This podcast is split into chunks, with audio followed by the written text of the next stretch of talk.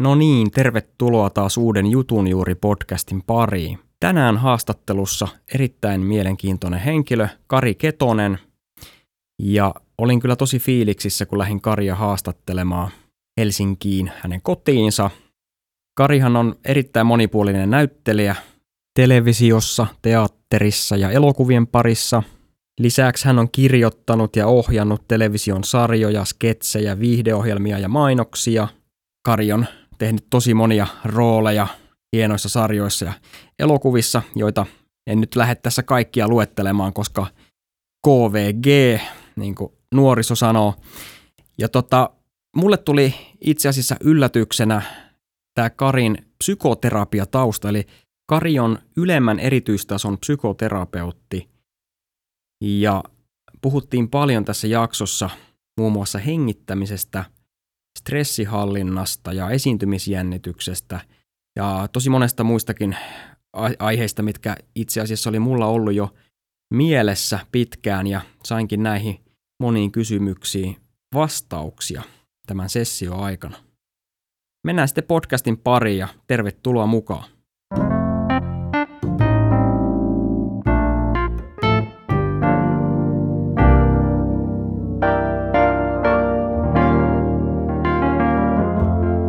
Kari Ketonen, tervetuloa Jutun juuri podcastiin. Ja nyt kun siemailet kahvia, niin katso, että sieltä ei tule semmoinen 120 desibeli Yhka. hörppäys. No niin, kiitoksia. Täällä ollaan. Ollaan täällä sun luona Kotona. Kalliossa. Kyllä. Täällä on kauniin näköistä. Viherkasveja. Oh. Tota niin, mä koitan nyt välttää semmoisia niin kysymyksiä, mitä kaikki sulta koko ajan kysyy, mutta okay. itse asiassa kun mä tiedän, mitä kaikki sulta kysyy, niin mä, niitä saattaa nyt tulla aika paljonkin sitten. Ei se haittaa. Ja tota, niin kuin nuoriso varmaan sanoisi KVG, kato, kato sieltä Googlesta. Niin, niin, niin en tota, mä itsekään tiedä kaikkia vastauksia, mutta mäkin joudun katsoa Googlesta. Kyllä. Niin kerro silti vähän sun historiasta. Mua ainakin kiinnostaa tietää, miksi oot päätynyt sille alalle, millä oot nyt? Minkälainen oli sun lapsuus, missä kasvoit ja niin edelleen? Mä oon Espoosta ja elelin siellä Kivenlahden ö, ympäristöissä, siellä Espoonlahden maisemissa oikeastaan koko lapsuuteni ja nuoruuteni. Ja sitten mä, sit mä olin urheilija, mä treenasin judoa ja sitten mä menin Helsinkiin urheilulukioon Mäkelän rinteeseen. Ja siinä vaiheessa, kun se lukio oli käyty tai rupesi olemaan käyty, niin se urheilukin rupesi olemaan mun osalta käyty ainakin semmoisena kilpaurheiluna ja se, miten mä päädyin näihin hommiin, mitä mä teen nykyään, eli siis näihin viihdehommiin, niin mä olin hyppytunnilla lukiossa ja selasin semmoista korkeakouluvalinnat 91 opasta, joka oli sellainen puhelinluettelon näköinen. Ennen oli puhelinluetteloita avasin sen näin ja siellä luki teatterikoulu Abi Info. Ja sitten mä sain semmoisen äh, välähdyksen omaisen idean, että hei, mähän voin pyrkiä teatterikouluun, koska mun ei tarvi lukea sinne mitään pääsykoekirjoja. Koska mm. mä tiesin, että mun pitää pyrkiä jonnekin. Mulla ei ollut mitään ideaa, mutta sinne mä sitten pyrin, enkä päässyt ekalla enkä tokalla. Pääsin sitten kolmannella kerralla sinne sisään. Mitäs aikakautta tämä oli? Mikä vuosi? 91. 91. Joo. Joo, mä oon 91 kirjoittanut ylioppilaaksi, joo, muistaakseni. Okei, tuo oli aika mielenkiintoista tuo urheilukulma, koska sitähän mä myöskään sitä en tiennyt susta, mm. että oot kuitenkin ollut aika tosissaan urheilun kanssa jossain vaiheessa. Joo, mulla oli, mä olin siinä 18-vuotiaana, olin miesten SM-kisoissa pronssilla. Se oli ehkä se huipentuma. Judossa. Judossa, oh, joo, joo, joo. Ja, ja sitten sitten aika lailla siinä, kun se lukio rupesi olemaan, ja sitten mulla jotenkin se sellainen mitallin, mitallihimo yhtäkkiä katos. Mä yhtäkkiä tajusin, että, että ei niillä prenikoilla niin kuin sit kuitenkaan tee mitään, että jotenkin se, jotenkin se rupesi näkyyn, ettei, se, ettei siitä nyt varmaan ammattia tule. Ja olisi aika raskasta, että se, ehkä, ehkä se on ollut ensimmäinen kohta, mikä on sitten lopulta johtanut mut näihin kaikkiin muihin mm, mä menin psykoterapiaa, ensin psykoterapiasta opiskelemaan sitä, niin kyllä mä olin silloin niin kuin ylikuormittunut.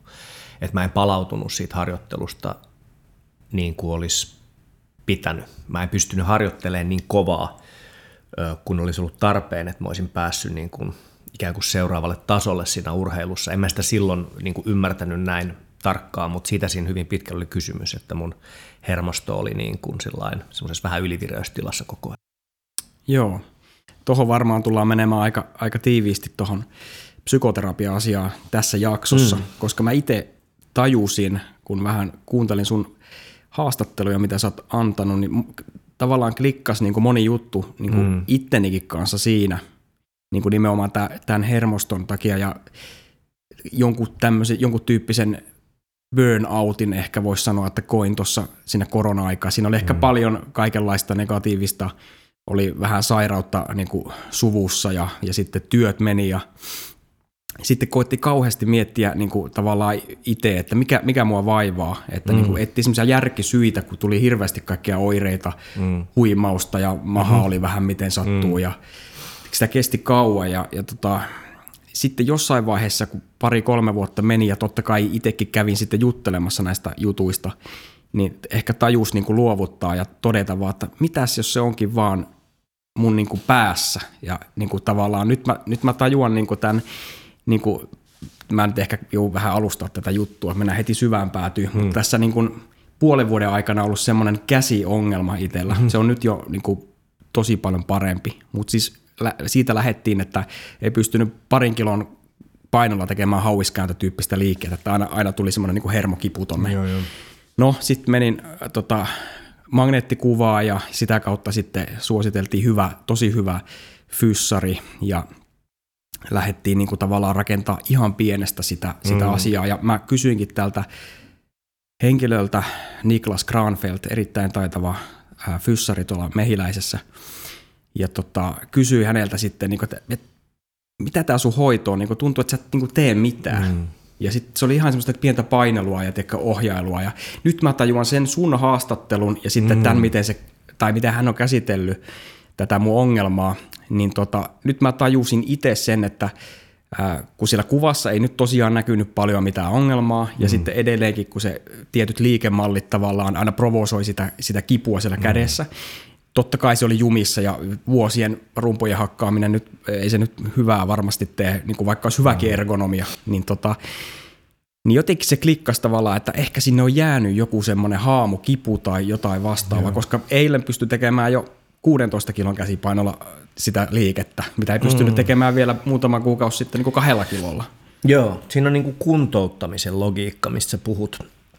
Eli silloin kun joku asia menee niin kuin semmoiseen pisteeseen, että pienikin ärsyke laukaisee siellä sen reaktion, joka on kipu tai tulehdus tai jännitys tai tai joku hermoston näkökulmasta semmoinen niin ylivireyteen mm. meneminen, niin silloin meidän pitää lähteä niin kuin tosi matalalta tasolta rakentaa sitä toimintakykyä. Eli, eli se on niin kuin kuntouttamisessa, että me mennään ihan ähm, niin kuin minimikuormituksella, yritetään saada ne esimerkiksi tuossa tapauksessa, yritetään saada ne liikeradat toimimaan ilman, että se ärtyy että koitetaan löytää se liikerata, mikä siellä on olemassa, joka ei vielä käynnistä sitä reaktiota, mm. ja sitten sitä laajennetaan. Mutta sitten kun ihmiset yleensä on malttamattomia ja kunnianhimoisia ja eteenpäin pyrkiviä, ja sitten meiltä puuttuu nöyryys, niin sitten me ollaan sillä että minä, minä kuntoutan nyt vaikka vähän sattuisi, ja sitten me niinku vedetään niinku kovaa ja ajatellaan, että kyllä se siitä – Mm. Mutta sitten kun se tilanne on mennyt siihen pisteeseen, että siellä on tämmöinen ehdollistunut sinne hermostoon tämmöinen reaktio, niin, niin se, se ei enää niin kuin ikään kuin, tekemä, niin kuin kovaa tekemällä helpota, vaan meidän mm. pitää tulla semmoiseen paljon pienempään mittakaavaan hoitamaan sitä. Sä puhuit siinä haastattelussa, mitä kuuntelin aikaisemmin olet tehnyt, niin tämmöisestä niin kuin liikkuvuudesta ja mm. niin kuin puhuit siitä, että, että jos kaikille olisi ok se, että se liikkuvuus paranisi millin mm. kerrallaan, niin se olisi niin kuin järkevä. Mä heti ajattelin näin, niin kuin sanoinkin yhdelle oppilaalle, että, että jos sä oot sinut sen kanssa, että pistetään vaikka yksi ppm lisää tempoa tai, tai 0,5 päivässä, mm. Niin tota, mm. jos sä oot sen kanssa sinut, niin mä uskon, että sä saat tuon homman soitettua, mutta kun me halutaan, että okei, okay, 100, 100 ppm kuulostaa nyt täältä, pistetäänpä 150 mm. nyt, oho, ei mennytkään, mm. ja liikeradat ja kaikki niin kehon mekaniikan asiat menee aivan päin persettä. Kyllä, ja sitten yritetään vaan niin kuin voimalla ja tsempillä ja puristamalla. Ja sitten kun sä teet sen niin, niin siitä voimasta ja tsempistä ja puristamisesta tulee itse asiassa integroitu osa sitä opeteltavaa taitoa, ja sitten tulee raja vastaan. Kyllä. Pitäisi, kun pitäisi tehdä rennosti, jotta oppisi tekee rennosti, mutta rennosti tekeminen vaatii usein sitä, että meidän pitää pudottaa sitä vaatimustasoa, eli tuossa tapauksessa esimerkiksi tempoa. Kyllä. Tai jos me mennään kuntosalille, niin se tarkoittaa pieniä painoja. Tai niin kuin mm, mikä Eli nöyryyttä. Nöyryyttä, niin. Mä oon opetellut käveleen uudestaan. Siis oonhan mä nyt aina osannut kävellä, ei mulla ole semmoista hetkeä ollut, että mä oon saanut kävellä, mutta... Mitä tämä tarkoittaa? Avaa pikkasen. Se tarkoittaa sitä, että, että jossain vaiheessa, kun mä rupesin kunnolla tulen tietoiseksi siitä, että millä kaikilla tavoilla mä oon reagoin niin kuin ylivireydellä ja, ja semmoisella niin tehokkuudella ja puristuksella ja touhukkuudella ja tsempillä ja raivolla kaikkeen, niin mä huomasin, että mun kävelykin on semmoista niin kuin voimalla eteenpäin runnomista. Ja ja sitten mulla on tietenkin vammoja ja muuta, mitkä on vielä jäänyt sinne alle ja vaikuttaa liikeratoihin niin kuin nilkassa ja muuta. Niin useamman vuoden ja edelleenkin mä joka kerta kun mä kävelen, niin mä keskityn siihen, että mä kävelen rennosti. Ja mä huomioin sitä, että missä mun paino kulkee ja meneekö mun paino mun oikein nilkan yli niin kuin niin kuin sillä kun se ergonomisesti pitäisi mennä, vai tuleeko sinne semmoinen kierto, mikä sinne on joskus syntynyt, kun se on nyrjähtänyt pahasti tai tämmöistä. Että se, että tavallaan se, rau, se rauhassa olemisen taito on semmoinen, että sitä pitää opetella just integroimaan kaikkeen toimintaan, koska kaikki toiminta, mitä sä oot opetellut silloin, kun sä oot ollut taipuvainen, tai kun mä oon ollut taipuvainen sellaiseen ylivireyteen, niin, niin silloin se ylivireys on sisällä kaikissa niissä toiminnoissa. Perustoiminnoissa. Niin, niin. Et me, meidän tavallaan tämä systeemi ei erottele niitä asioita toisistaan, vaan kun me opetellaan joku taito, niin sen taidon, sen taidon mukana tulee se tila, jossa me opetellaan se. Jos me opetellaan joku asia, niin vaikka soittaminen. Jos sulla on soitoopettaja, on tämmöisen esimerkki, jos sulla on soitonopettaja, joka on ankara ja huutaa sulle aina, kun sä soitat väärin, niin sä opit soittamaan, sä oot aina peloissas, kun sä soitat ja huolissas virheestä. Ja tästä pelosta ja virheen pelosta syntyy jännitys kehoon jonnekin. Ja siitä tulee osa sitä taitoa. Aina kun sä otat sen viulun tai mikä se soitin on, aina kun sä otat sen käteen, niin se tunne on heti siinä. Mm. Ne on niin kuin sama asia. Joo. Y- ymmärrän. Tämä, tämä hyvin, ku, hyvin kuvailtu. Tota, puhut, oot puhunut myös siitä niin kuin tavallaan, että nyt jos puhutaan sitä taidon oppimisesta, ja itse mä mietin tietysti myös omalta kannalta, kun tulee paljon treenattua ja niin kuin tavallaan, että mikä on, mikä on niin kuin tavallaan liikaa. Mä en puhu nyt mm. siitä niin, kuin niin mustavalkoisesti, että teet tätä kymmenen kertaa päivässä ja mm, mm. harjoittelet tätä viisi minuuttia ja näin. Mä en puhu mistään semmoista PT-ohjeesta, vaan ehkä syvällisemmin, että mikä on tavallaan liikaa, mistä sen niin kuin voi tunnistaa, mm. että nyt ollaan menty jonkun intensiteetin yli, että mm, sä oot mm, niin kuin enemmän mm. stressaantunut, että milloin mm. siitä on enemmän haittaa kuin hyötyä siitä harjoittelusta mm. sun mielestä? Se, se on hyvä kysymys ja tietenkään, niin kuin sä sanoit itsekin, että siihen ei voi antaa semmoista vastausta, että no tee neljä tai tee kahdeksan, niin. koska mistä me puhutaan. mä sanoisin, että niin kuin, sä, me ollaan niin kuin täsmälleen asian ytimessä siinä, että meidän pitäisi tietää, missä se meidän mukavuusalue menee – ja missä se mukavuusalueen reunat menee ja milloin me ruvetaan olemaan siellä epämukavuusalueella, jossa me itse asiassa jo ö, käynnistetään itsessämme tämmöistä niin kuin stressin ja jännityksen reaktiota, joka, kuten äsken todettiin, muuttuukin sit osaksi sitä taitoa, jota me ei haluta mm. ottaa siihen. Ja ehkä mä käytän esimerkkinä sitä, kun mä tuossa tota mä rupesin käymään joskus kolmekymppisenä niin kuin punttisalilla vasta. Mä en, mulla oli aika hyvä perusvoima silloin, kun mä urheilin, että mä en niin kuin voimaharjoittelua oikeastaan tehnyt. Ja sitten mä kävin siellä aluksi ihan vaan niin kuin heiluttelemassa niitä painoja, niin kuin ihmiset tekee, että tottuu, jotenkin saa jotenkin jonkun otteen siihen touhuun. Ja sitten mä jossain vaiheessa huomasin, että, että mullakin on kaiken näköistä jännitystä ja virheasentoa kropassa ja, ja, ja, ja mä että mä rupean niitä vähän korjaamaan. Ja sitten mä rupesin vähän niin kuin pohtimaan, että mitkä lihasryhmät ne olisi, joita mun pitäisi vahvistaa, jotta, jotta niin kuin esimerkiksi olkapäiden niin kuin paikka muuttuisi niin kuin vähän ergonomisemmaksi ja niin edelleen. Ja sitten aina kun mä yritin tehdä sitä, niin mä en malttanut, mä tein sitä niin kovalla intensiteetillä, että ne mun virheasennot vaan niin kuin voimistu. Mm. Koska ne virheasennot oli lähtökohtaisesti perua tämmöisestä hermostol, ainakin osittain, perua tämmöisestä hermostollisesta niin kuin ylivireydestä, jännittämisestä, niin kuin stressireaktiosta. Ja mä tajusin, että mun täytyy harjoitella semmoisella intensiteetillä, että mä en laukase sitä stressireaktioa, mutta mä annan sen ärsykkeen. Ja sitten tässä olikin miettimistä.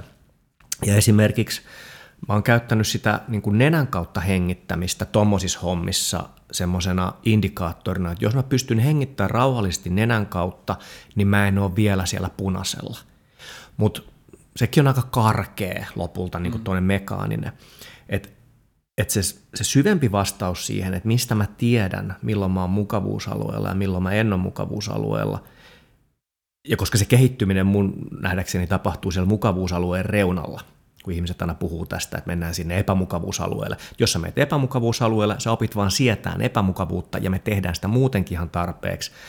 Eli, eli jos, me, jos me opitaan, meidän pitää harjoitella semmoista kehotietoisuuden taitoa, että me opitaan yhä tarkemmin, yhä tarkemmalla resoluutiolla kaikissa tilanteissa ole jollain tavalla tietoisia siitä kokemuksesta, joka mulla on.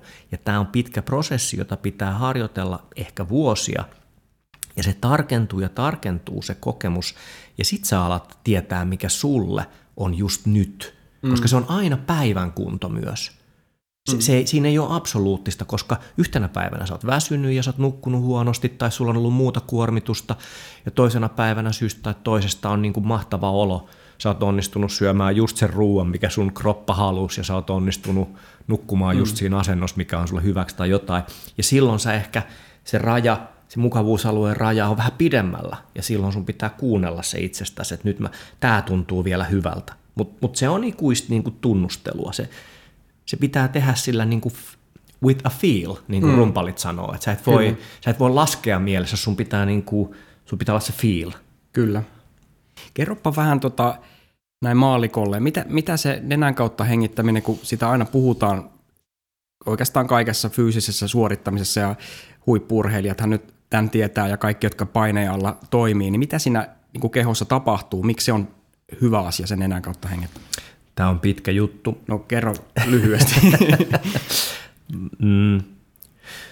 Kun me hengitetään nenä, nenän kautta, niin versus suun kautta. Jos me hengitetään suun kautta, niin me poistetaan enemmän hiilidioksidia meidän verestä. Tämä on yksi asia. Me käydään se läpi ensin. Jos mä hengitän nenän kautta, niin mun hiilidioksiditaso veressä nousee. Ja kun mun hiilidioksiditaso veressä nousee, niin se tarkoittaa kahta asiaa. Se tarkoittaa sitä, että mä tunnen lievää ahdistusta, lievää haasteen tunnetta. Ja tämä lievä haasteen tunne on just se mukavuusalueen reuna, jossa me voidaan opetella pysymään rentona silloinkin, kun on lievää haastetta. Se on yksi asia. Eli sitä voi käyttää sitä nenähengitystä ikään kuin siedättääkseen itseään haasteelle niin, että pysyy rentona. Koska sä voit aina avata suun ja puhaltaa ulos pari kertaa laskee hiilidioksiditasoa veressä, jolloin se häipyy se epämukavuus. Ja sitten sä aloitat mm. taas sieltä mukavuusalueen puolelta tökkimään sitä ylärimoa. Toinen asia on se, itse asiassa on kolme asiaa. Ö, kun jos me halutaan rentoutua, niin meidän pitää hengittää rennosti ulos. Uloshengitys on rentoutumisen hengitys. Ja jälleen tämä hiilidioksidi on se kaasu, joka säätelee meidän hengitystä. kun meidän hengitys automaattisesti toimii, niin se hiilidioksiditaso on se, joka, kun se hiilidioksiditaso nousee, niin se saa meidät hengittämään ö, kiivaammin. Ja nyt jos meidän hiilidioksiditoleranssi, eli sieto sille hiilidioksiditasolle on matala, niin kuin äsken puhuttiin, että sitä voi tuuppia ylöspäin just hengittämään nenän kautta, jos se on liian matala, niin uloshengityksen loppu alkaa muuttua jo ahdistavaksi, koska silloin se hiilidioksidi rupeaa nousemaan veressä, kun se keuhkoissa oleva ilma rupeaa sieltä häipymään. Mm. Silloin keuhkoilla ja verellä ei ole mitään, mihin dumpata enää sitä hiilidioksidia. Se on täysin saturoitu se pieni ilmamäärä, mikä sulla on, ja nyt se alkaa niin kuin kertyä verenkiertoon, ja se on se, missä se tuntuu. Eli jos me siedätetään itsemme hiilidioksidille hengittämällä nenän kautta, niin meidän uloshengitys pitenee ja rentoutuu, joka tarkoittaa koko kehon ja koko mm. hermoston rentoutumista. Se tapahtuu sitä kautta, että uloshengittäessä meidän sydämen syke laskee, koska rintaontelon paine pienenee, sydän reagoi siihen, kun se pääsee vähän laajenemaan, niin se pudottaa sykettä. Ja vastaavasti, kun me hengitetään sisään, rintaontelon paine nousee ja syke kiihtyy. Tämä on HRV, mm. eli heart rate variability. Se, tämä on se mekanismi, mitä kautta se syntyy. Ja heart rate variability, eli sykevälivaihtelu, on se, mitä mitataan, kun halutaan tietää, onko hermosto palautumisen vai stressin tilassa, mitä urheilijat on käyttänyt kymmeniä vuosia, joka on nykyään näissä sormuksissa ja kelloissa myös jonkunnäköisenä algoritmina, että ne yrittää sitä laskea. Eli siinä tuli se hiilidioksidin siedättäminen ja sitä kautta uloshengit, rennon uloshengityksen mahdollistaminen sen paremman hiilidioksidisiedon kautta. Toinen asia, mitä nenähengitys tekee, sieltä tulee typpioksidia poskiontelosta. Poskiontelot tuottaa typpioksidia ja typpioksidi on kaasu, jolla on sellainen vaikutus, että se rentouttaa sileitä lihassoluja. Ja sileitä lihassoluja meillä on verisuonien seinämissä. Eli kun sä saat typpioksidia nenän kautta hengittäessä, verisuonet laajenee. Ja kun verisuonet laajenee, verenpaine laskee, jälleen tullaan sinne niin kuin rauhoittumisen suuntaan. Eli mulle se on ollut ihan ratkaiseva. Ei se ole, no okei, tästä tullaan samaan kysymykseen kuin äsken. Miten mä sitten harjoittelen tätä mukavuusalueen reunalla? Mm. Eli siellä tullaan taas se, meillä pitää olla se joku mahdollisimman herkkä, kuunteleva ote itseemme, kun me harjoitellaan näitä asioita, koska muuten me ruvetaan vaan niin kuin ajattelemaan, että mä hengitän nyt vaan aina nenän kautta ja, ja joka paikassa ja, ja sitten mä tuun vahvemmaksi. Jos siitä tulee kauheat kamppailua, niin jälleen me päädytään vaan vahvistamaan sitä meidän kamppailuasennetta. Sä puhuit myös siitä, tuota, niin, että sä kävelet himaan kuudenten kerrokseen, mm. niin tota, hengittämällä nenän kautta. Joo. Eli, eli tavallaan käytät sitä vähän niin kuin semmosena. Joo. Mä en ole nyt muutamaa päivää kyllä noussut noita portaita. Mä huomaan, että se vaihtelee se. Siinä hiilidioksiditoleranssissa on mun mielestä kaksi tasoa. Siinä on olemassa sellainen pidempiaikainen taso, sellainen niin kuin baseline, jota voi nostaa tai joka voi mm. laskea, mm. ja sitä voi hetkellisesti myös parantaa. Et mm. jos sä teet jotain harjoitteita, niin sä voit ikään kuin hetkellisesti parantaa sitä jonkun verran. Tämä on niin kuin mitä vapaa-sukeltajat tekee. Mm. Et ennen kuin ne menee sukeltaan, ne tekee tietynlaisia hengityksiä, joilla ne nostaa pikkasen sitä hiilidioksiditoleranssia ja sitten ne menee veden alle. Mutta joo, toi on hyvä esimerkiksi portaiden nousu. Silloin se, silloin se tempo, se tahti pitää pitää niin rauhallisena. Siinä on, se on hyvä tapa harjoitella sitä malttia. Mm. Että mä nousen niin rauhallisesti niitä portaita, että mä pystyn hengittämään nenän kautta. Ja heti jos se muuttuu kamppailuksi, niin mä hidastan. Joo. Tai hengitän suun kautta muutaman puhalluksen. Tota noin, mäpäs kysyn sitten vähän tuosta esiintymisjännityksestä, kun se on varmasti semmoinen aihe, mikä vaivaa monia. Mm. Miten, onko tämä semmoinen juttu, mikä on esimerkiksi sua ottanut oh. elämässäsi, että tuota, oh. tää, niin kuin nimenomaan tämä hengittäminen, kun mun mielestä se Joo. on yksi tärkeimmistä, vaikka, vaikka itse asiassa, tämä on tosi kiva kuulla nyt niin kuin oikeasti tälleen näin syvällisesti, mitä, mitä siinä tapahtuu. Mutta mä oon itse huomannut sen, mä oon harjoitellut sitä hengittämistä vaan niin kuin sillä tavalla, ehkä tälleen niin kuin tavallisen turakaisen menetelmillä, että, että mä tiedostan sen, milloin mun äh, niin kuin, he, happihanat menee kiinni esimerkiksi soittaessa. Ja sit mä Eli niin kuin, sä lukitset hengityksen. Niin, niin tavallaan, mm, että mm, nyt, mm. nyt mä en enää lukitse hengitystä, kun mä mm, tajuan sen mm. hetken, milloin mä oon lukinut niin. sen. Eli se on niin kuin tavallaan vähentynyt se semmoisten blokkien määrä, Joo. että mä niin kuin, ja siis, No toi on tärkeä asia. Toi on, totakin mä oon tehnyt paljon. ja, ja tätä niin kuin itse asiassa, ää, olisikohan se ollut George Clinton, pankki guru, joka sanoi, että pitää aina hengittää ykkösellä ulos. Mm, se uloshengittäminen on se, mikä me unohdetaan. Silloin kun me tehdään jotain, mikä vaatii meidän huomiota ja keskittymistä ja joka on ehkä pikkasen vaikeaa, niin silloin helposti käy niin, että me vedetään sisään ja sitten me täällä täysillä keuhkoilla niin kuin, ja me ollaan pullistuneita ja jäykkiä ja se nostaa koko ajan sitä vireystilaa ja syke nousee, mutta aina kun me opitaan päästämään ulos, niin me ollaan niin kuin rennompia. Aika paljon tulee semmoisia niin kuin lillukan varsia vaan niin kuin ohjeita, että mitä siinä tota, esiintymiksi, tai esiintymisjännityksen kanssa kannattaa niin kuin tehdä, niin mit, mitä semmoisia konkreettisia ohjeita voisit mm. antaa niin kuin tavalliselle ihmiselle esiintymisjännitykseen? Me ollaan kaikki tavallisia ihmisiä ja mä oon, mä oon kärsinyt esiintymisjännityksestä jossain muodossa niin kuin melkein aina. En enää oikeastaan juurikaan viime vuosina, mutta, mutta siinä on mun mielestä kaksi asiaa, jotka on ehkä ne oleelliset. Ja ne on ne samat, mistä mä puhuin äskenkin. Eli, eli kun me ollaan siinä tilanteessa, että meissä on sitä, se jännityshän on tätä hermoston ylivireyttä. Se on jälleen se sama ilmiö. Se meidän autonominen hermosto tulkitsee, että me ollaan menossa tilanteeseen, joka on vaarallinen, vaikea, uhkaava, vaativa, kriittinen, niin kuin, että nyt ei saa mokata.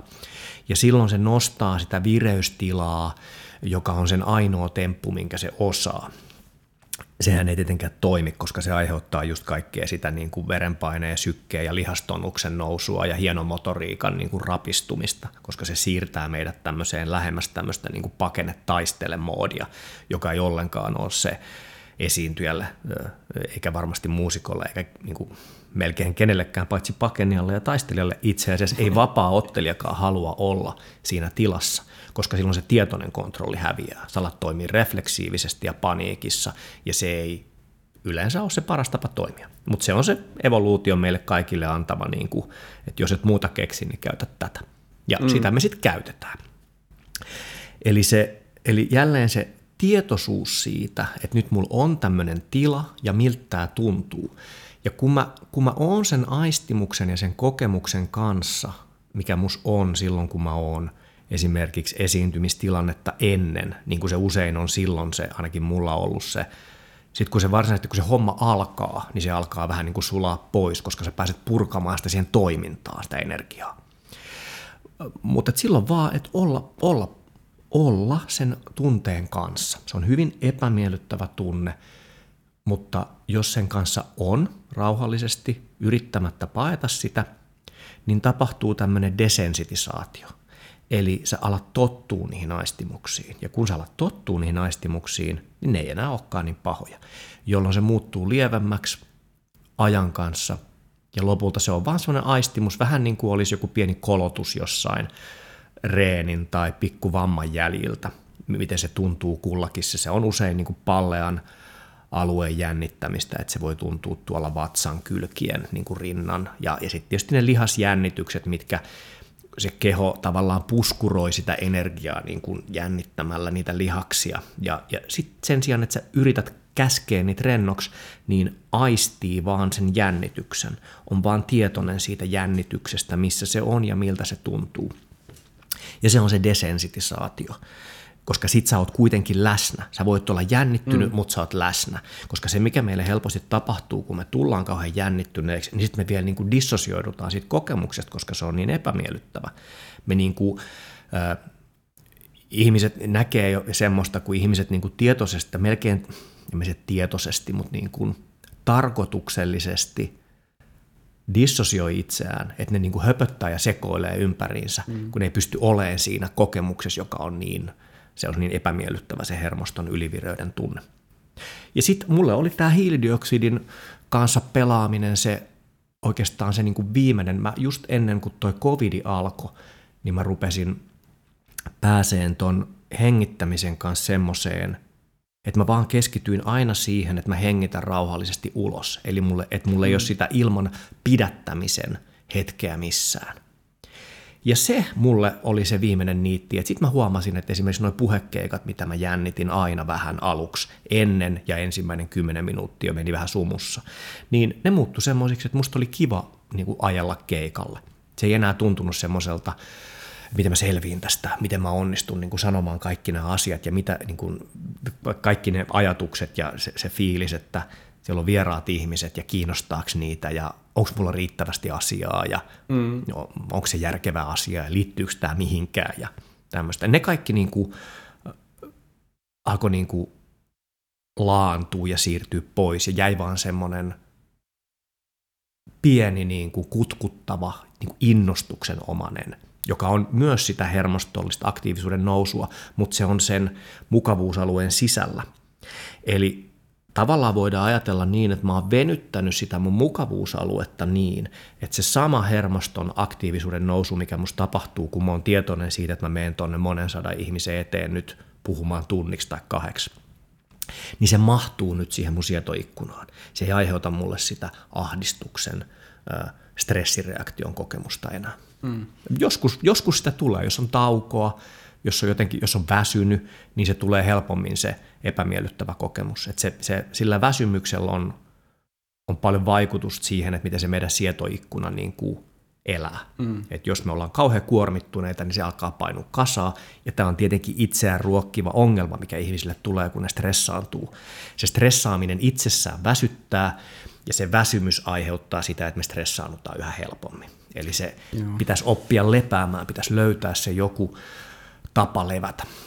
Mä oon huomannut ton, niin kun palataan vähän siihen harjoitteluun, niin hmm. just tuo unen merkityksen, nyt esimerkiksi viime yönä nukuin tosi huonosti, en tiedä hmm. mistä se johtui, mutta tuota, se, että kun menee harjoittelemaan, niin sen pystyy jo tuntemaan jotenkin nahoissa, että tänään muuten ei lähe, hmm. että nyt on muuten jotenkin, tämä kuulostaa aivan kauhealta ja monesti se liittyy siihen uneen. Joo. Ja, ja sitten mä oon niin kuin ottanut käyttöön tämmöisen niin kuin plan B-harjoittelu, että mitäs jos ei tänään lähde toi homma, niin turhaan mä pusken tuonne hermostoon mm-hmm. tätä väärää liikettä niin kuin mm-hmm.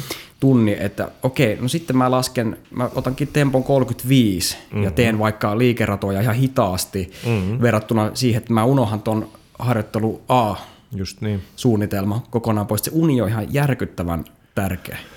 On, sen unen laatu on jälleen oikeastaan määrittyy sen mukaan, miten syvään rauhallisuuden tilaan meidän autonominen hermosto osaa mennä ja pääsee menemään siinä yön aikana.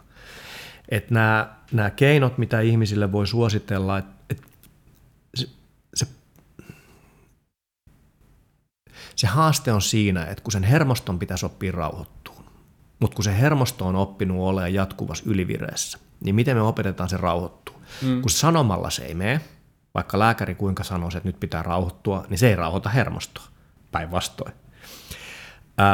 Ainoa tapa saada se rauhoittumaan on, että se saa rauhoittumisen kokemuksia ja sä oot tietoinen siitä rauhoittumisen kokemuksesta mm. ja se, se rauh, rauhallisena olemisen kokemus alkaa integroitua myös siihen niin kuin mukavuusalueeseen. Siihen, että ai niin me voidaan olla näinkin. Mutta tämä on muna ja kana miten mä mm. voin saada rauhallisen kokemuksia, kun mä pystyn rauhoittumaan. Ja sitten on olemassa niin kuin interventioita, mitä ihmiset tekee, jotka on niin kuin, hengityksestä puhuttiin jo, rauhallinen uloshengittäminen. Uloshengittäminen on aina rauhoittumista, jos keskittyy siihen, että hengittää rauhallisesti ulos, niin ainakin vähän rauhoittaa itseään. Mutta sitten on nämä kaikki liikunta. Liikunta on tosi hyvä, varsinkin silloin, kun se tapahtuu semmoisella intensiteetillä, että se ei luo uutta kuormaa monet ihmiset tekee niin, että kun ne on stressaantuneita ja kireenä, niin ne tottuu tämmöiseen tapaan, että ne tekee 10 tuntisen työpäivän ja sen jälkeen kaksi tuntia crossfittiä. Tai jotain, mä varmaan liiottelen, mutta siis pointti on se, että niin liiottelee ne monet ihmisetkin. Mm. Niin niiden pitää nyt palautua paitsi siitä työpäivästä, myös siitä kauhean kuormittavasta liikunnasta.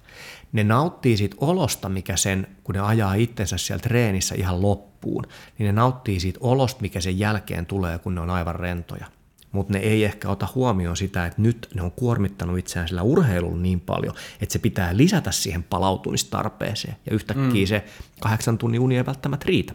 Jollakin se toimii, jollakin ei. Silloin pitää taas tulla takaisin sinne, niin kuin tuoda se intensiteetti alas, eli sellainen liikunta, joka ei aiheuta esimerkiksi voimakasta niin kuin kuormitusta ja kipua ja väsymystä, ettei mennä sinne niin kuin hämärän rajalle, vaan kevyttä kävelyä, kevyttä hölkkää, kevyttä uintia, semmoista, mikä vaan antaa, mä ajattelen sitä itse tämmöisenä, niin kuin, että se on se kotimatka, mm. kun me ollaan joskus oltu keräilijöitä tai metsästäjiä, niin me ollaan menty sinne jonnekin, mistä meidän on pitänyt saada jotain, ja se on ollut se homma. Ja kun mm. se homma on tehty, niin me ollaan tultu rauhallisesti kotiin. Ja se rauhallisesti kotiin tulemisen jolkottelu on se, joka kertoo meille, että kohta me levätään. Ja, eli kevyt liikunta. Sitten on kylmä. Mä käyn tuolla uimahallis kylmäaltaas, yritän käydä mahdollisimman usein. Ja se on siitä hyvä, että se ei tuota ylimääräistä stressiä muuta kuin sen hetken, ja sitten se mm. heti laskee, ja syke laskee, hermostoaktiivisuus laskee. Sen huomaa heti, kun sieltä tulee sieltä hallilta ulos, niin maailma näyttää paljon rauhallisemmalta. Mä kuuntelin, olisiko se ollut sitä Huberman läppiä, mm, niin joo. siinä puhuttiin tästä kylmä, kylmästä ja miten sitä on tutkittu niin kuin esimerkiksi nyt eri huumeisiin verrattuna, paljonko se, mä mm. muistan nyt mistä, tämä on nyt tämmöistä keittiöpsykologiaa, mm. kun ei mä tajua noista niin paljon kuin sinä, mutta sä voit ehkä sitten kertoa, miten nämä oikeasti menee nämä jutut, mutta kun siellä kehossa niitä erilaisia arvoja nousee, niin tota, mm. että sitä kylmässä olemisen tai olemista oli verrattu niin kuin erilaisiin huumeisiin, ja se oli niin kuin lähes, olikohan se lähes yhtä korkea kuin jollain kokainilla tai jollain se... Ai joku koukuttavuus. Niin joku, niin, joku piikki, oliko se dopamiinissa vai mitähän tässä nyt olikaan. Jokainen voi sen Hubermanin no läpi. Mutta siis vielä kerron sen, hmm. sanon tässä, että eläkää nyt hyvät ihmiset, menkö niitä huumeita kokeilemaan. Mutta siis se, että tota, totta kai siinä pitkä, pitkäaikaisvaikutukset oli paljon niin kuin paremmat ja niin kuin terveellisemmät siinä kylmässä kuin missään näissä niin kuin verrokki. No oletettavasti joo. joo. Äh, siis se, se koukuttavuus, jos puhutaan siitä, että joku toiminta alkaa olemaan niin kuin itsessään motivoivaa, että että mun ei tarvitse käskeä itseni tekemään sitä, vaan heti kun mulla on mahdollisuus siihen, niin mä, mä ikään kuin luonnostaan jo on menossa hyvällä mm. fiiliksellä. Se edellyttää sitä, että se kokemus siitä toiminnasta on miellyttävä. Tai jälleen siellä mukavuusalueen reunalla vähintään. Mm. Ja tämä on ollut mulle esimerkiksi tuon kylmään menemisen kanssa haaste, koska mä oon siis tämmöinen tyyppi, että kun on kesä ja veden lämpötila on meressä tai järvessä 20 ja kaikki muut rynnii sinne uimaan, niin mä kahlaan mulla menee niin kuin 15 minuuttia, katsotaan ensi kesänä, jos mä menen uimaan, mutta se on normaalisti ollut tätä, että se on musta niin kylmää se vesi vielä silloinkin, että mä kahlaan mm. sinne 15 minuuttia ja mä jään tuohon navan kohdalle niin kuin puuskuttamaan, että mä en pysty menemään syvemmälle. Ja, ja täh, tätä vasten niin tämä avantoon meneminen tai kylmältä meneminen on mulle oli ihan mahdoton ajatus. Mm. Ja sitten mä lopulta tajusin, että mun pitää tehdä se näiden periaatteiden mukaan, mistä me ollaan nyt tässäkin puhuttu. Mm. Eli riittävän pieniksi palasiksi se haaste. Ja sitten mä rupesin tekemään niin, että mä otin kausikortin tuohon uimahalliin ja sitten mä rupesin menemään, että mä menen vaikka sääret ensin. Koska nehän mulla alkoi särkemään heti. Joo, ymmärrän. Niin, siinä vaiheessa, kun mä oon, niin kun ne sääret on ollut siellä jo neljä sekuntia, mun pitäisi työntää sinne yläkroppa, niin se kipu siellä nilkoissa on niin kauhea. Niin mä rupesin, rupesin vaan, niin kuin, että mä menen ensin jalat. Ei tarvi mennä kokonaan. Jalkapäivä. Jalkapäivä, just niin. Ja sitten jossain vaiheessa mä teen usein vieläkin niin, että mä menen ensin sinne, se on musta vieläkin kylmää, mutta mä yritän mennä sinne niin, että mä en pakota itseäni, vaan mä yritän hengittää rauhallisesti ja mä yritän tunnustella sitä, mikä on mulle vielä niin kuin ihan ok. Heti jos mun rupeaa tulemaan sellainen kamppailu, että mene sinne saatana, enkä mene, mm. niin mä en halua sitä, koska se ei ole se, mitä mä haen sieltä uimahallilta ja kylmäaltaasta. Usein mä menen niin, että mä menen napaan asti, on siinä 15 sekuntia, tuun ylös, seisoskelen, istuskelen siinä hetken, ja sitten mä menen uudestaan ja sitten mä menen niin kuin kokonaan. Mm. Ja sitten mä oon siellä ehkä 20 sekuntia. Ja jotkuhan on siellä minuuttitolkulla, en mä ole vielä siihen päässyt, mutta mä menen sillä, mikä on mulle mukavaa. Mikä mm. mulla tuntuu niin kuin haasteelta, mutta ei niin kuin semmoiselta, että tämä on hirveetä. Koska jos se on hirveetä, niin seuraavan kerran, kun mä oon tässä himassa ja mietin, että nyt tehtis käydä kylmässä, pitäisikö mennä, niin tulee takuulla mieleen kaikkea syitä, miksi ei kannata. Kyllä. Mm. Joo, tota niin, mulla oli joku kela tuosta tuosta hermostoasiasta vielä. Niin, siitä palautumisesta sen verran mm. vielä. Kun tässä, tämä on ehkä tämmöinen julkinen meikäläisen oma terapia tässä nyt, mutta tota, tota niin, mietin sitä palautumista silleen, että nyt, nyt sekin tavallaan klikkas, miksi itsellä niin kuin, tuli niitä kaikkia kehollisia oireita, niin kuin mm. esimerkiksi nyrkkeilyn tai jujutsutreenien, niin kuin, jos oli treenannut kovaa, mm. niin tavallaan nyt tajuaa sen, että se hermosto on ollut koko ajan semmoisessa pienessä niin kuin ylirasitustilassa. Ja mm. kun sä puhut siitä autonomisesta hermostosta, niin tietysti voisit muutamalla lausella vielä avata, niin kuin, että mm. mitä se säätelee kehossa. Ja mm. kun siihen niin kuin, ei voi silleen ilmeisesti vaikuttaa. Niin kuin, Sitä ei voi käskemällä ohjata. Niin, käskemällä ohjata. Mm. Niin tota, just se, että toi on tosi vaikea aihe. Että mm. jos se on mm. niin kuin, niin kuin monilla varmasti on mm. stressiä työssä mm. ja koko ajan on niin kuin semmoinen pinna kireällä Kyllä. ja näin, niin tota, nyt tässä moni juttu niin kuin aukeaa kyllä. Että... Joo, joo, se on meidän kaikkien juttu. Se on se, on se, se, on se, tun, se, on se eläin meissä, se on se tuntematon meissä, se on se tiedostamaton meissä, se on kaikki se, joka meitä riepottaa kaiken päivää, jota me ei oikein ymmärretä, että miksi. Mm. Ja se autonominen hermosto on karkeasti ottaen säätelee siis kaikkia meidän elintoimintoja. Meillä on, meidät on rakennettu sillain, että niin kuin automaattisiksi, niin kuin eläin. Ei eläin ajattele, että mitä hän tekisi seuraavaksi. Se tekee sen, mitä sen ehdollistuminen ja, ja ne niin kuin ohjelmat ja se hermosto käskee. Mm. Se hermosto lukee sitä, mitä se elimistö tarvitsee, ja sitten se ajaa sen eläimen tekemään sitä me ollaan monimutkaisempia, kun meillä on syntynyt tämmöinen aivoihin myöhemmin tämmöinen korteksikerros, jossa tapahtuu tämmöistä tietosta äh, pohdintaa, ja se, se on tehnyt meistä ylivertaisia jollain tavalla, mutta se myös tuottaa meille ongelmia monella tavalla. Se hermosto, paitsi että se säätelee elintoimintoja, sykettä, verenpainetta, lihasten perusjännitystilaa, sisäelinten toimintaa, ruoansulatuksen toimintaa, kaikkea tätä, niin se, se säätelee tätä meidän vireystilaa, eli se arvioi, että ollaanko me tilanteessa, jossa me ollaan turvassa, että me voidaan rauhoittua, vai ollaanko me tilanteessa, jossa meidän on parempi olla vähän valppaana ja hereillä, vai ollaanko me tilanteessa, joka on uhkaava ja vaarallinen, että meidän täytyy olla kaikki punaisella, koska mm. tässä voi lähteä henki. Ja, ja se hermosto on tietenkin, kun mä sanoin, että se on eläimeissä, niin se todellakin on. Se ei ajattele, se on aika tietyssä mielessä, voisi sanoa tyhmä tietyssä mielessä.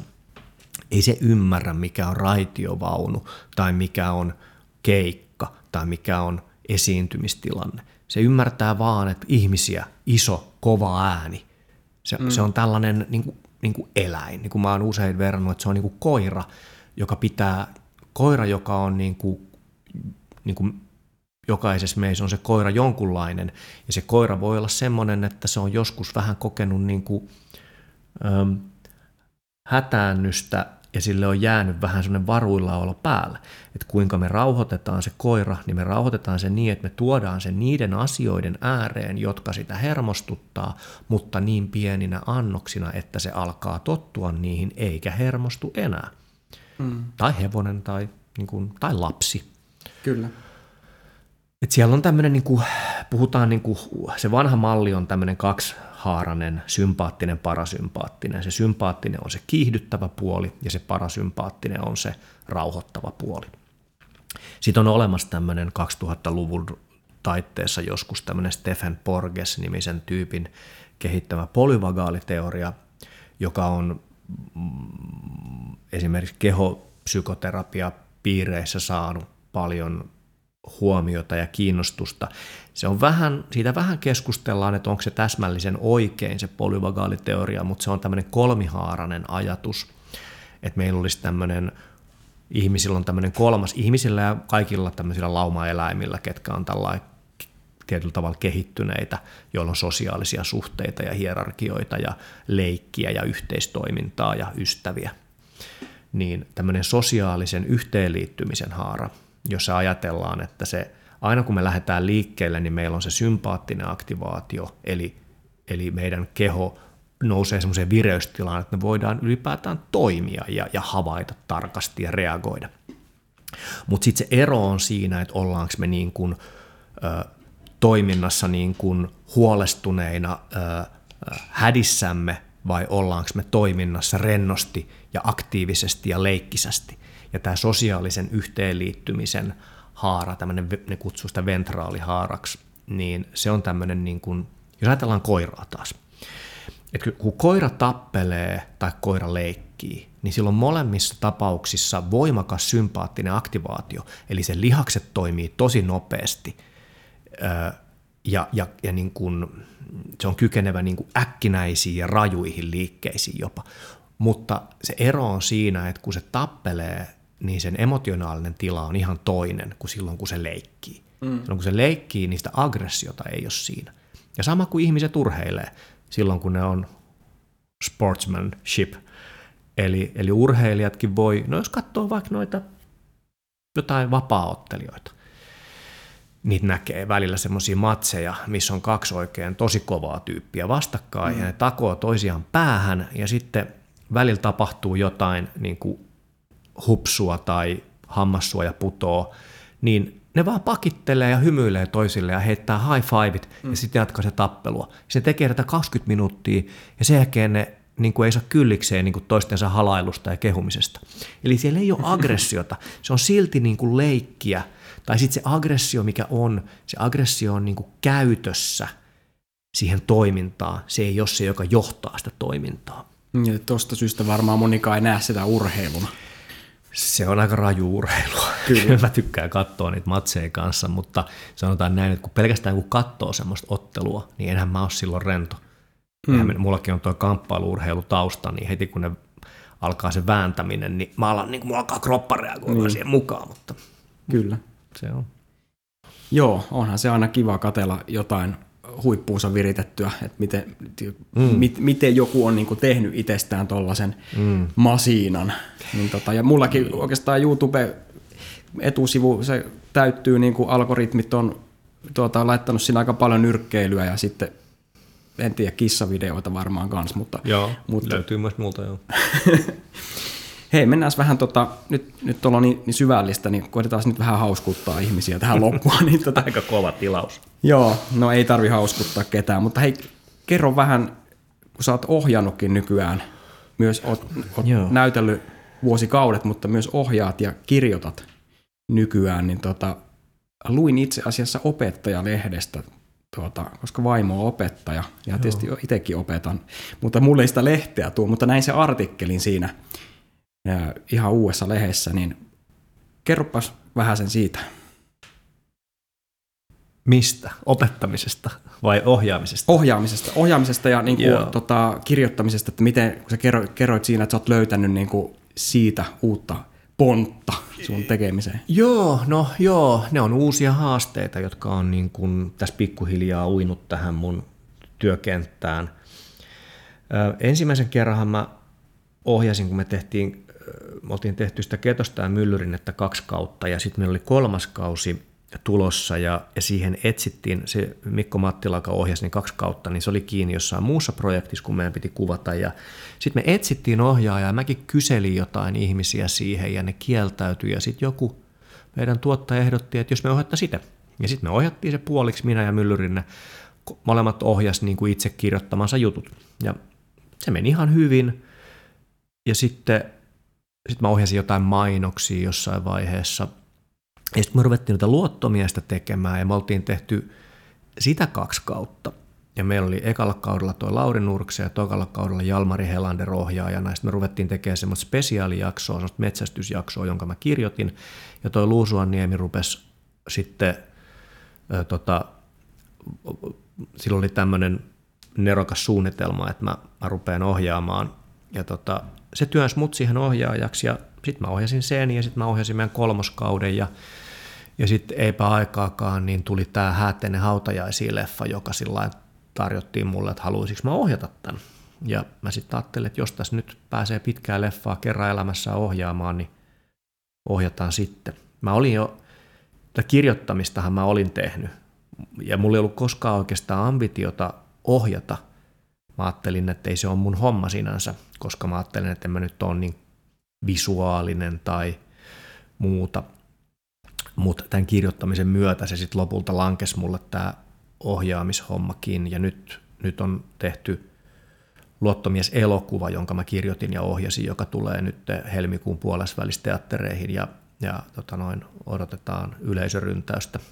Myös kaikki tämän podcastin kuulijat voivat perheineen mennä katsomaan viihdyttävää ja hauskaa Luottomies All In elokuvaa elokuvateatterissa. Ähm, mutta tota, niin, mitä mä siitä sanoisin?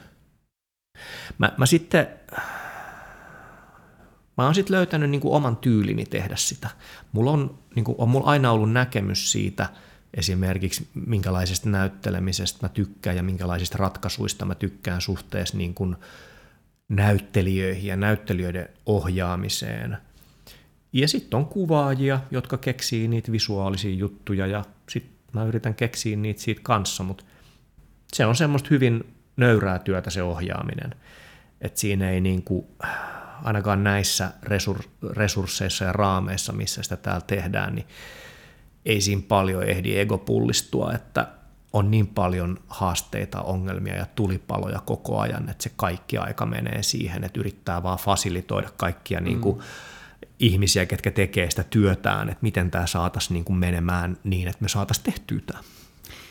Joo, mä tykkään kysyä, niin kuin, ehti ainakin nyt tämän kysymyksen vielä että tässä mm. esittää sulle, että, että miten se oma niin kuin persoona ja identiteetti vaikuttaa siihen. Tietysti mä mietin niin kuin, nyt muusikon näkökulmasta tätä, se on ehkä yksinkertaisempi kuin mm. näyttelijälle ehkä. En tiedä, mm. koska te olette niin hyviä muuntautumaan kaikkea, mutta näetkö sä jotenkin, että se persoona ja identiteetti on niin kuin sama siinä ohjaamisessa kuin minkälainen sä oot näyttelijänä? No mulla on ohjaajana enemmän vastuuta, että mä joudun niin kuin,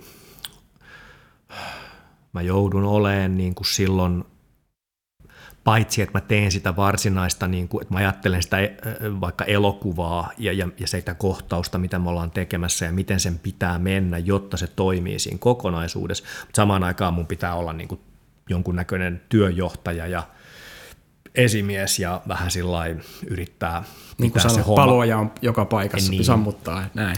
Mutta se, se, mä oon ehkä tullut siihen tulokseen, että mulla on semmoinen etupuolellani ohjaajana, että mua ei yhtään niin kuin haittaa pyytää ihmisiltä sitä, mitä mä haluan.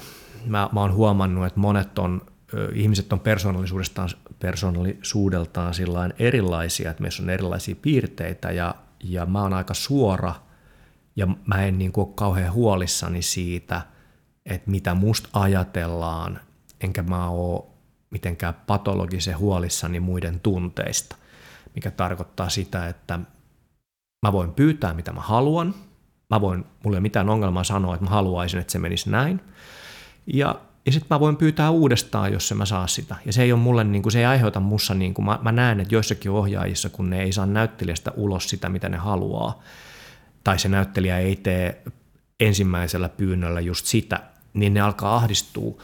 Mä vaan pyydän uudestaan. Mm. Mä, se ei mulle ole niin kuin, mä en ajattele, että ajattelee, ajatteleeko toi nyt, että mä oon niinku tämmöinen kauhean tiukka tai vaativa tai mulle ei mikään kelpaa. Mulla on näkemys siitä, mitä mä haluan ja sitten mä pyydän sitä.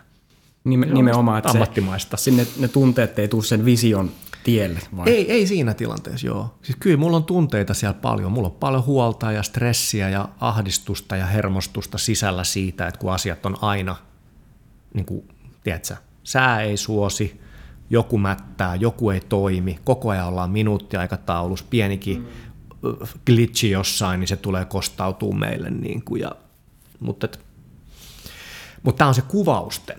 Mutta sitten sen ohjaaminenhan on myös sitä valmistautumista ja sitä sen tuotannon rakentamista ja suunnittelua. Ja sitten se on sitä leikkaamista ja äänitöitä ja musiikin kanssa niin kuin puljaamista sinne. Et, et sit siellä, siellä mennään sitten niin kuin toisenlaiseen moodiin – et ensin, ensin ollaan muutama viikko siellä kuvausten niin kuin semmoisessa kaauksessa ja hektisyydessä, ja sitten mä istunkin siellä viikkotolkulla siellä yhden ihmisen kanssa siellä leikkaamossa ja yritän järjestää siitä materiaalista jotain toimivaa. Ja siellä taas, mä, siellä taas mulla on, mä huomaan, että kun mä vaan katon, mä oon hyvä näkee niin kuin ongelmia. Ja se on tietysti, joskus se aiheuttaa sitä, että mä en näe muuta kuin ongelmia, ja sitten kun näkee vaan ongelmia, niin se on aika raskasta sitten mä oon niin aika hermona siitä, että kun on niin paljon ongelmia. Mm. Mutta esimerkiksi kirjoittamisen leikkaamisvaiheessa mä huomaan, että se, mä vaan katon sitä, mitä mä näen, ja mä näen, että tossa on ongelma. Joutuu tehdä niin kuin aika nopeita raakoja päätöksiä myös. Ö, ei siellä leikkauksessa ei tarvi, siellä on onneksi vähän niin kuin aikaa. Kuvauksissa ne täytyy olla aika nopeat ne päätökset, mutta silloin se on, se, on, se on stressaavaa, koska mä tiedän, että ne päätökset, mitkä mä teen nyt, niin niitä mä tuun sitten joko kiittämään itteeni tai kiroamaan itteeni siellä leikkauksessa myöhemmin. Mm. Koska mä en ihan voi tietää, miten nämä kaikki palaset tulee asettuun toisiinsa, kun niitä ruvetaan siellä jälkitöissä sitten rakentaa. Mm. Mutta toi on aika siistiä, että niinku, et pystyy olla niinku joka osa-alueessa mukana niinku, mm. tavallaan vaikuttamassa. Että se, nyt kun mä mietin tota mun dorkaa kysymystä tuossa, niin mitä mä esitin, niin se, sekin valkeni tässä tämä, tämä asia, että ta, tavallaan niin kuin, se näytteleminen on, se on pieni osa tota, niin kuin valtavaa kakkua, mitä ohjaaja joutuu käymään läpi. Kyllä. Mä, mä, mä ajattelen niin kuin elokuvasta tv niin sen näyttelijän ihan tärkein taito olisi just olla läsnä, koska kaikki muu me voidaan tehdä sinne. Meillä on kivat lokaatiot ja meillä on kivat kuvakulmat ja meillä on kivat valasut ja meillä tulee siihen äänet ja musiikit ja meillä on se tarina, joka kantaa toivottavasti. Se näyttelijähomma olisi vaan tuoda siihen se elämä. Se on, se on se on se asia, mitä kukaan muu ei voi tehdä.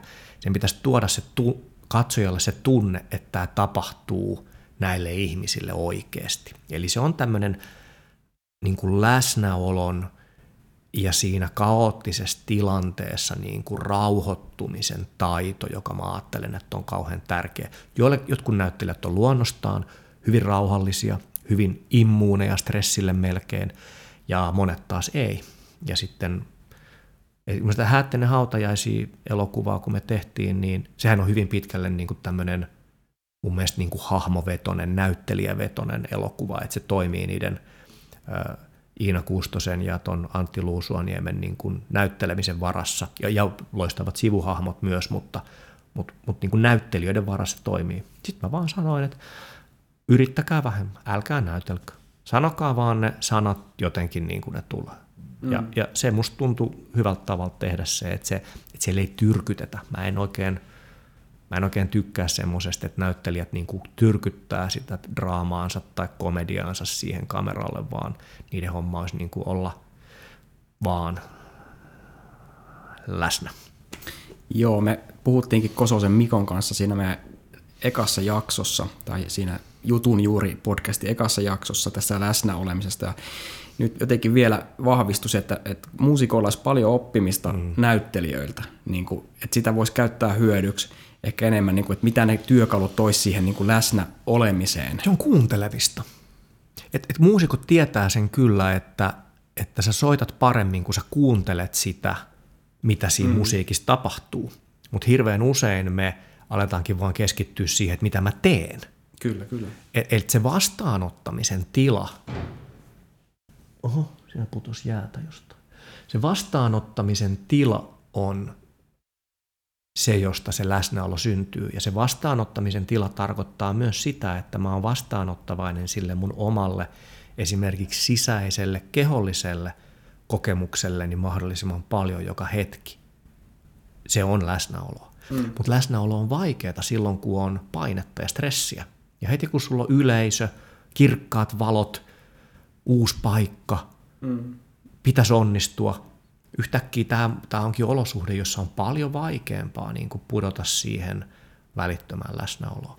Sen takia sitä pitää harjoitella ympäristöissä ja tilanteissa, jotka ei ole kuormittavia, jotta se taito alkaa vähän niin kuin tulla tutuksi. Sitten sitä on helpompi tuoda pikkuhiljaa haastavampia, haastavampia, haastavampiin tilanteisiin. Joo, ja mä ainakin itse huomannut, että joskus saattaa olla paljon vaikeampi olla läsnä jonkun niin kuin pienen yleisön edessä, mm. joka on niin kuin asiantuntijoita täynnä mm. tai niin kuin heittomerkeissä asiantuntijoita vaikka omalta alalta, kun taas sitten tuhansia ihmisiä eessä jossain festivaalilavalla, niin voi olla, että se ei niin kuin mm. herätä minkäännäköistä tunnetta näin, niin kuin, niin kuin sillä tavalla sisällä niin kuin siitä stressistä tai jännityksestä. Mutta sitten kun sä menet jonnekin pitämään jotain klinikkaa ja sä tiedät, että ai vitsi, toikin on tuolla, mitähän mä nyt sanoin, Onko, puhuinkohan mä taas paskaa, olisi pitänyt lukea paremmin historiasta. Joo, mä tiedän tuon ilmiön, että se, silloin kun se yleisö on iso, niin se alkaa, se alkaa myös se yleisö reagoimaan semmoisena massana. Ja se, mm. sen niin kuin massan reaktiot on paljon ennustettavampia ja helpommin ohjailtavia kuin mm. yksilöiden. Mm, joo. Hei, kerropa vielä nopeasti, että mistä sut saa kiinni, jos esimerkiksi haluaa sut puhumaan tapahtumiin. Mitä, mitä väyliä kannattaa käyttää? Äh, voi kysyä ihan suoraan jonkun LinkedInin tai, tai tota Facebookin tai Instagramin kautta. Sieltä mut löytää. Tai sitten on noin puhujatoimistot, jotka, jotka myy mua, MySpeaker, Speakers Forum. Ja sitten on toi meidän Red Carpet-organisaatio, jota kautta myös, jotka järjestää toi Red Carpet Event, järjestää tapahtumia ja, ja, ja sieltä kautta mua on jonkun verran buukattu kanssa, mutta kyllä, aina voi olla yhteydessä. Hei, tämä oli tosi mahtava keskustelu. Tässä valkeni tässä julkisessa terapiaistunnossa paljon uusia asioita itselle ja nyt mä palaan. Ja myös muille. Niin, ja, ja, myös, ja myös muille. Ja tuota, ai niin joo, totta. Ja, no, niin mä... Ei tätä ole pakko ajaa ulos, tämä voi jäädä sun semmoiseksi, mitä sä kuuntelet illalla, kun sä menet nukkumaan. Ja ei. Voidaan tehdä sitten se virallinen podcast erikseen. Kyllä, kyllä. Mä palaan nyt tuonne maalle miettimään näitä asioita. Okei, okay, älä mieti liikaa. Ei se, ei se ajattelemalla, se on se läsnäolo. Ei ole ajattelemisen, se ei ole älyllinen harjoitus, vaan se on aistimisen harjoitus. Kyllä. Onko sulla jotain viimeisiä sanoja? Kyllä mun varmaan on, mutta vielä ei ole niiden aika. vielä ei ole tarvinnut siinä. Minä elän. Kyllä, se oli hyvin sanottu. Hei, kiitoksia kaikille kuuntelijoille. Tämä oli Jutujuuri podcast ja nähdään seuraavassa jaksossa. Tai kuullaan. Niin joo, että, ja sit, se muuten piti ihan alussa mainitakin, että, että nämä podcastit on ihan sairaan hyviä, kun tässä ei näe, miltä toinen näyttää. Niin kun, jos nyt näkisitte, miltä esimerkiksi meikäläinen näyttää, niin tämä jostain veto-ojasta olisi nostettu suoraan tähän puhumaan. niin tota, ei, me näytetään kyllä oikeasti aika hyvältä. Munkin mielestä. Hyvä. Hyvä. Nähdään. Nähdään. Moi.